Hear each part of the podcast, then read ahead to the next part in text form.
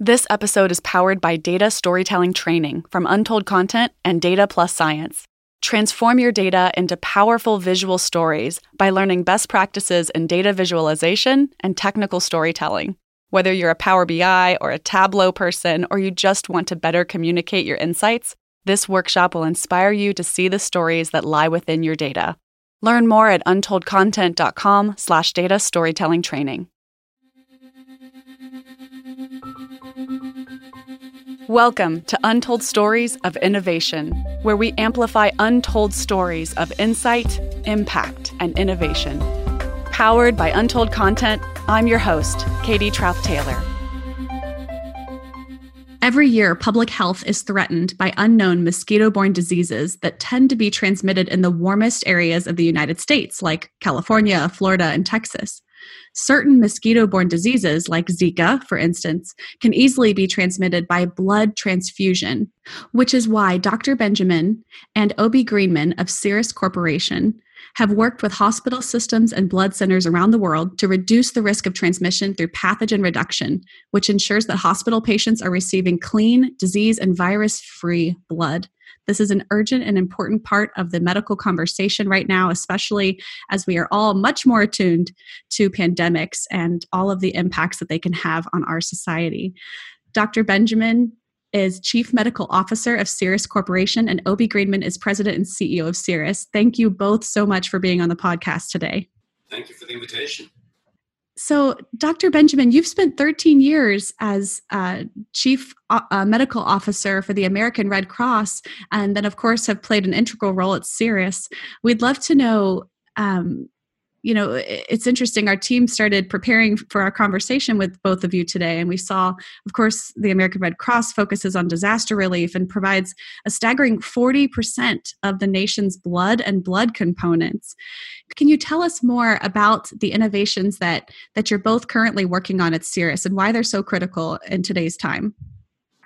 Safe blood is something we all expect but after the HIV epidemic, I think we all have this nagging fear that perhaps what we're not getting is as safe as we would like it to be. The Cerus Corporation is, has developed a, a series of technologies to actually uh, almost sterilize blood products so that you can treat a blood donation after donation. And if there's anything in the blood that could harm a patient from an infectious disease sense, uh, we can inactivate it and uh, protect patients. Uh, that innovation for me is, is, is the culmination of almost a lifelong journey from my days when I was medical director of one of the Harvard blood banks and I actually saw patients that were affected by bacterially contaminated platelets or hepatitis C. Uh, it also impacted my time when I served as chief medical officer for the American Red Cross where I could see I was responsible for the safety of almost half of the country's blood supply. And you would see reports coming in. They weren't that common, but they were common enough to know that there were still problems with diseases such as West Nile virus and Zika and other infectious diseases. So Cerus really, to my, to my mind, provides a solution that can really um, protect patients. And that's what really motivates and drives me. Can you share? Uh, thank yeah, you. So, add, yeah, go ahead. Sorry, just to add to that, um, yeah, I think the a lot of the employees at Cerus, you know, have a similar experience to Richard, where we were really impacted by the HIV and hepatitis uh, epidemics back in the 80s and 90s, and the impact on blood safety at that time, and, and the fear that existed for both physicians and patients who were receiving blood components about what might be in, in a blood uh, unit. And so uh, the founder of the company, Dr. Larry Corash, who was at UCSF uh, in the 80s, you know, really embodies that kind of uh, spirit of innovation of, you know, how do you solve this problem prospectively so that with future epidemic threats, you don't have risk to the blood supply and you ensure its availability. Uh, I had a similar experience in my early career at Baxter Healthcare, where we were making blood-derived therapeutics for diseases like hemophilia, but also for other uh, patient populations that were immune compromised. And the big fear at that time was, are we going to transmit uh, an unknown virus uh, in our in our in our blood blood derived therapeutics. And so it really has been a lifelong dream for many of the employees at Cerus to try and come up with a new foundational strategy for blood safety and availability. It's such important work. Can you tell us about the culture of innovation inside Cerus and what led your teams to get to this point uh, of, of discovering some of these these new uh, would you call them technologies that, that you've produced or uh, processes for for cleaning and I'd say it's a technology that that is it's a, basically a photochemical approach to sterilize blood, as Richard uh, mentioned. And you know, our main focus is on uh, the clinical benefit for patients. And, and I think, uh, as I mentioned before, there's a lot of sort of history of the company about uh, disease transmission through blood components and how we prevent that. And I think uh, you know the impact also is just the, the scope of what we're doing on patients globally is, is huge because there's so many patients who get blood components on a daily basis. Uh, and it's also estimated that 40% of the population will get some kind of blood blood component or blood derived therapeutic in their lifetime.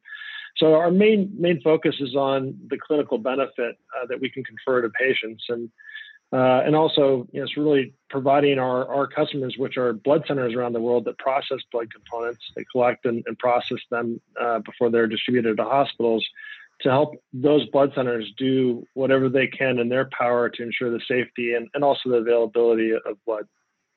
Maybe I can add to that. You know, at Cerus, I've met a really dedicated uh, group of people who really see the patient as as the end uh, end result of, of our technologies. Um, we there's this desire to really do the best, to develop the best technologies, uh, the simplest and cheapest technologies that can be implemented to, to protect patients. And that's one of the driving forces why this, the company that's now you know, almost 27 years old has has just persevered and succeeded in expanding its um, its footprint worldwide um, into almost every continent in the world now. And it's critically important, like I mentioned when we first kicked off this conversation, for mosquito borne diseases like Zika, which can be transmitted via blood transfusion. What other diseases should we be uh, paying attention to that this, this innovative work can help to re- reduce the likelihood that that pathogen is passed through blood? Let me, let me take that one. Um, when I joined the American Red Cross in 2002, uh, the first Thanksgiving after I arrived, I remember vividly reading an article in, in the New York Times of a number of patients um, who got West Nile virus through a blood transfusion, including one that died. Uh, this West Nile was very current at the time on the East Coast, and we just didn't know or dream that it was transmitted by blood. And we got a rude shock um, that weekend because there was, was, a clear case of transmission. Um, and we waited a year before a test was available for West Nile virus. And we know that uh, dozens of patients were infected with West Nile. That's a mosquito borne disease um, during that year.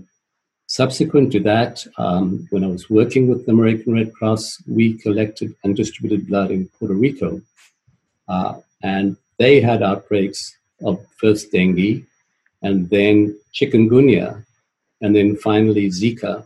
And while I was chief medical officer, I actually approached Cerus Corporation and said, what could they do to help us in Puerto Rico?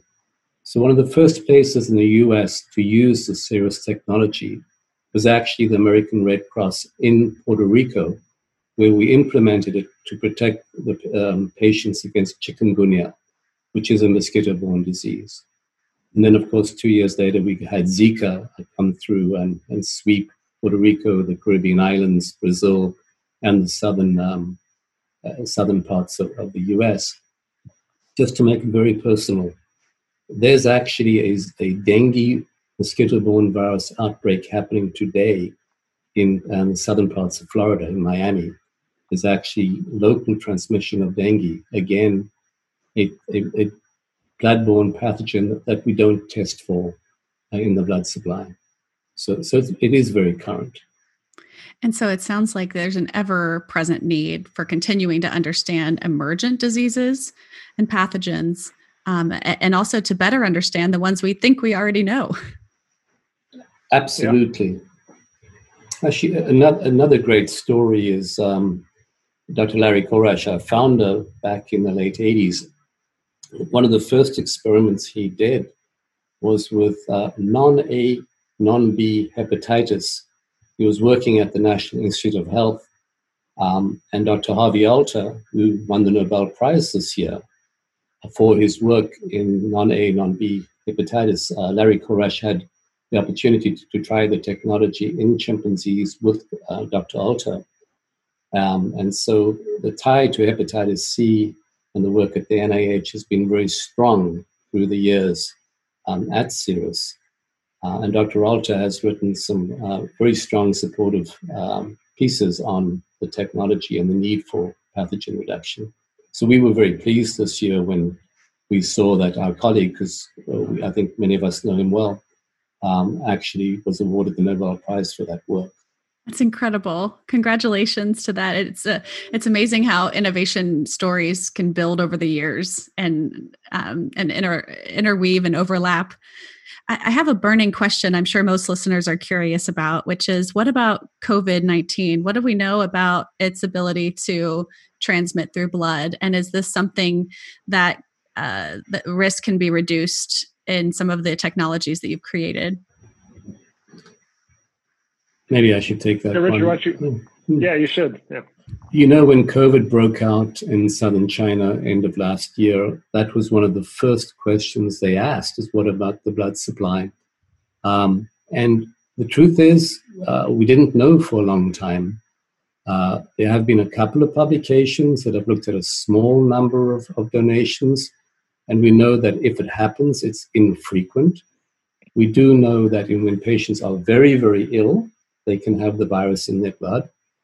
Um, but very, very ill patients aren't blood donors. The donors that are asymptomatic are the ones you're worried about. Um, and uh, it, it, it is in the blood, but very rarely. And so it's not considered to be a um, major blood threat. But let's be clear that that was pure luck. The next, the next pandemic we have could be just as well uh, blood transfusion transmitted without us knowing it. And it takes many, many months after a disease is discovered to actually work out what the risks are. And during that period, patients may be exposed and may be at risk. Which is likely why pathogen reduction is so important and ideal um, in order to help prevent against that or at least have a safety net available so that we're not having to um, you know, unknowingly put people in danger through the blood, blood supply. Absolutely. Yeah, indeed. That that's uh, you know increasingly been recognized also by the FDA. Uh, we just were awarded a 11 million dollar grant from the FDA to develop sort of next generation pathogen reduction technologies because they believe we're on the right path to safeguarding uh, the blood supply for red cells, platelets, and plasma, but having a whole blood pathogen activation technology would also be helpful. And, and I think just in light of pandemic preparedness, uh, a lot of government agencies like the FDA, but also uh, U.S. BARDA, which you've probably heard about, which is funding a lot of the, the COVID 19 vaccine development, has also provided Cerus with a lot of money over the years to support the innovation that exists at the company. Congratulations. It's exciting to see it getting supported. And I'd love to know too, can you share with us a little bit more about the innovation story, the path um, that, that brought you to the point where this technology is today? Was it a clear, you know, going from point A to point B? Was it a circuitous path? How, how, um, how did the story change over time? Yeah, I think you know it, it, the technology was originally developed out of both UCSF with Dr. Larry Corash, who we've already mentioned, but also a number of scientists out of uh, UC Berkeley who were actually photochemists, and so they uh, were developing uh, different chemistries uh, that are activated by UVA light. It's actually an interesting uh, sort of natural uh, phenomenon that that plants have these photochemicals in them and they're sort of a natural insecticide. So when insects eat the the chemicals uh, and then go out into sunlight, it, it actually uh, kills the the insects and it sort of uh, prevents uh, the plants from being eaten. Um, and so the the innovation story really was well, how do you take that and uh, those uh, compounds into something that ultimately could inactivate pathogens and blood components without inactivating uh, the blood components themselves. And that was developed in the, the early 90s. And, you know, it took a while uh, to have something that easily could be configured into blood center operations around the globe. Our technology today is implemented in both small blood centers like in Tahiti, uh, to large blood centers in the United States, at the American Red Cross, uh, for example.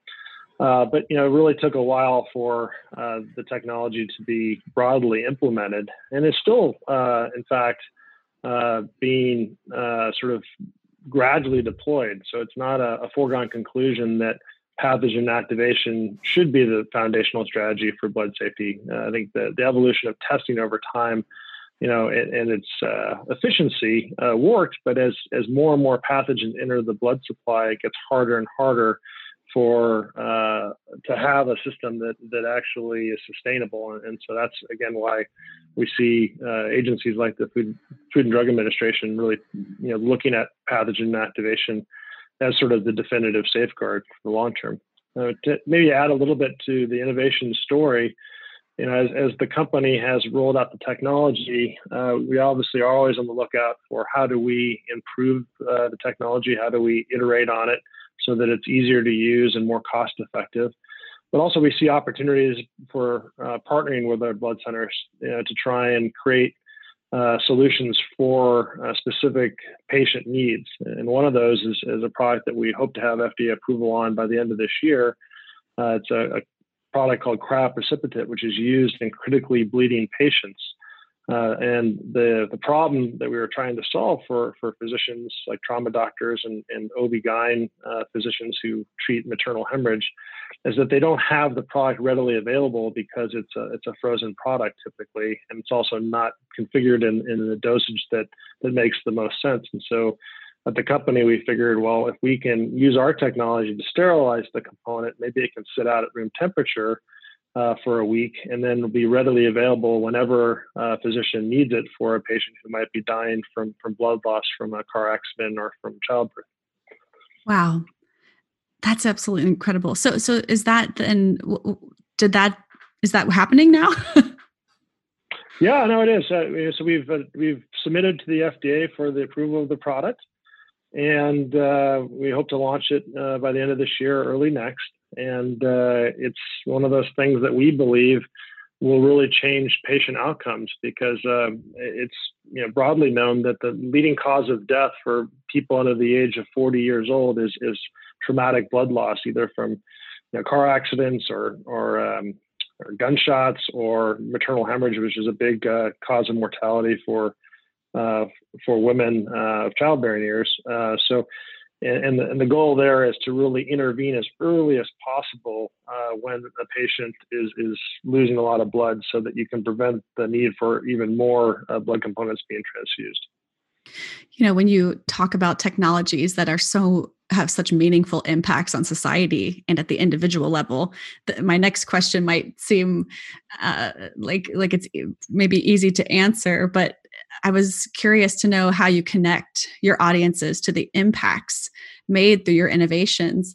And and maybe this is a good time to, to ask who are the audiences that you speak to as you work to put your technologies out into the world and how do their different needs you know impact the way that you connect with them and, and help reveal what the what impacts are made possible yeah, I'd say that the uh, the main audience for us and the story that we're telling are blood centers and hospitals. And so, you know, for blood centers, they have a very difficult job. I mean, Richard probably can expand on this uh, better than I can, but you know, the uh, the necessity of maintaining the blood supply with all the variations associated with bringing donors in the door, making sure that they're eligible to donate blood, making sure that you then can process those uh, blood components and then distribute them across uh, all the hospitals in the United States. And it's a big job. And uh, so, you know, what we're hoping to do is is show them that with a technology like ours, at least you know a lot of their concerns can be addressed, whether it's donor availability. Uh, so a lot of donors, blood donors, are deferred from donation because of concerns about uh, uh, transfusion transmitted disease from from mosquitoes, for example. So you have malaria or dengue or chikungunya, like Richard mentioned before. So if uh, if you're in the United States and, and you travel to Mexico for vacation, for example, you are banned from donating blood for that period of time. There are other donor deferrals like tattoos because uh, the blood centers and, and uh, transfusion specialists are, are, concerned about you know some kind of disease transmission from the tattoo needles to the to the donor. And then you know one that's gotten a lot of press is around uh, gay male donor deferrals. So based upon the history with HIV, um, there's been many decades now in which uh, uh, gay men are, are not allowed to donate blood. And that's only recently been modified so that now there's a three month donor deferral for, for gay men. Um, and so, you know, I think, uh, you know, basically what we're trying to do is, is take uh, the technology development that we have at Cerus and make it real to these blood centers and hospitals as to the problem that we're trying to solve for them and, and also and ultimately for, for patients.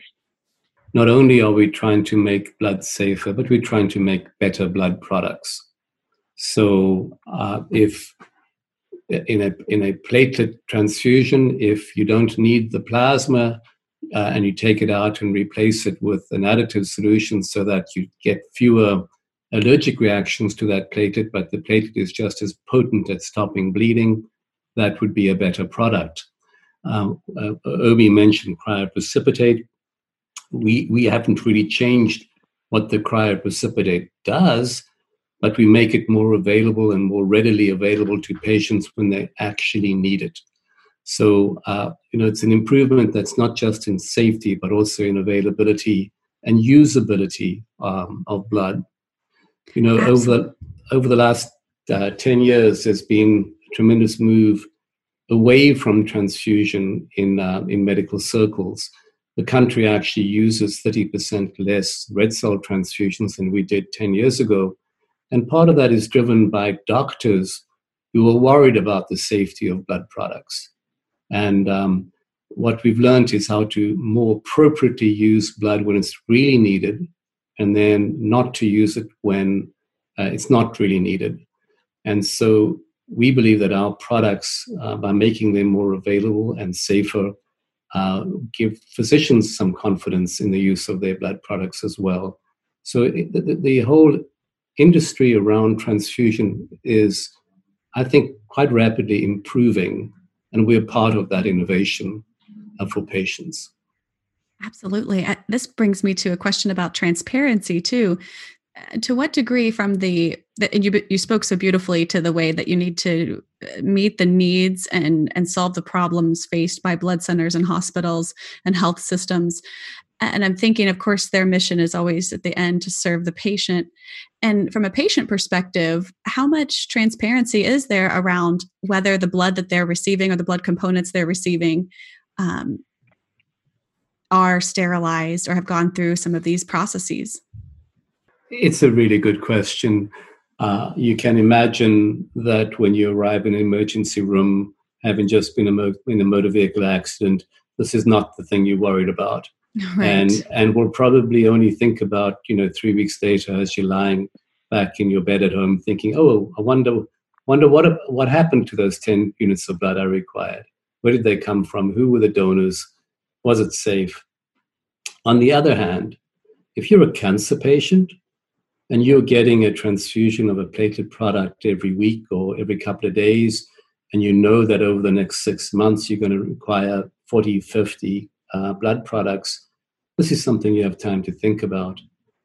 Today, if you, you know, it very much is dependent on the hospital you go to. Um, some hospitals use pathogen reduction technologies today and some don't and you don't really have a say in, in, in what what happens and that's one of the unfortunate things about um, how, the, how the system works is that the ultimate end user is not the person who gets to make the choice um, or even to understand what the what the uh, uh, what the choices could be. So, you know, if we could get to communicate with the ultimate end user patients, that would be wonderful. Uh, but that is, that's that's a difficult thing to do. It reminds me of you know something being certified organic or have, having other sort of certified. Uh, sorry, that's a terrible metaphor, but yeah, I was thinking of you know fair trade or the other things that people stand behind from the consumer's perspective and say, I believe in that and I want to get behind it.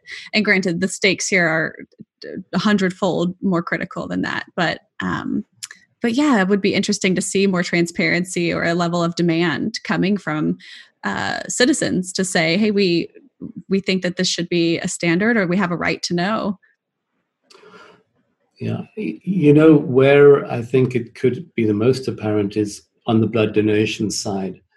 Obi mentioned um, the the issue that perhaps our technology can prevent deferrals of, of donors who've been to malaria at risk areas or, or, or gay men. Um, there's nothing more demoralizing for a blood donor to walk in and want to volunteer uh, to, to give blood and walk into a, a um, donor center and to be turned away. Um, and if we could do anything to uh, to, to lessen that uh, that burden, then I think we will help the supply tremendously and also help donors feel a lot better about giving blood and supporting patients. Absolutely. That's a really beautiful point. That's it's so important. Uh, thank you for sharing that. I, would love to know what advice you would give to innovators. I, I, you know, you've mentioned so many powerful stories around this innovative work and uh, thinking of things from multiple perspectives. And I, I'm curious to know what what advice would you give to others as they pr- prepare to convey what are eh, you know what we've talked about is fairly medically complex and so how would you recommend that other clinicians or clinical researchers work to convey their great ideas to investors or to the audiences that most need to understand them in order to help change medicine for the better yeah, I think that it really comes down to the, the, mission of the company at the end of the day and having a very clear focus on that that that lasts uh, over time and perseveres. So the company was founded on, on the basis of trying to improve blood safety and availability back in the early 90s. And that mission has never changed.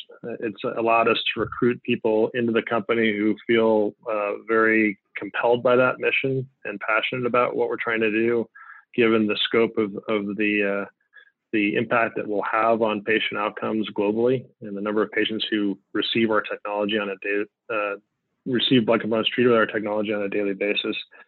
It also serves to align uh, all the, the folks at Cerus and at, at, any company around a common goal. And at the end of the day, there's you know always trade-offs with regard to priorities, especially as companies grow if you can stay true to that singular mission, uh, it, it, really is critical. And it also helps, you know, with the overall storytelling about sort of, you know, how the company has evolved from stage A to stage B to stage C, if you will.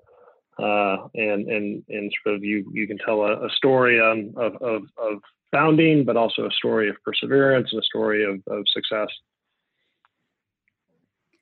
And I think my journey to Cerus when I joined five years ago is a good example of that.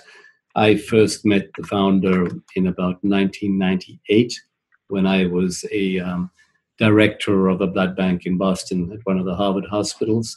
Um, and Dr. Corash came in to, um, he wanted to do a large clinical trial in patients, and, and, I, and I was one of the investigators in that trial in the late 90s and early 2000s.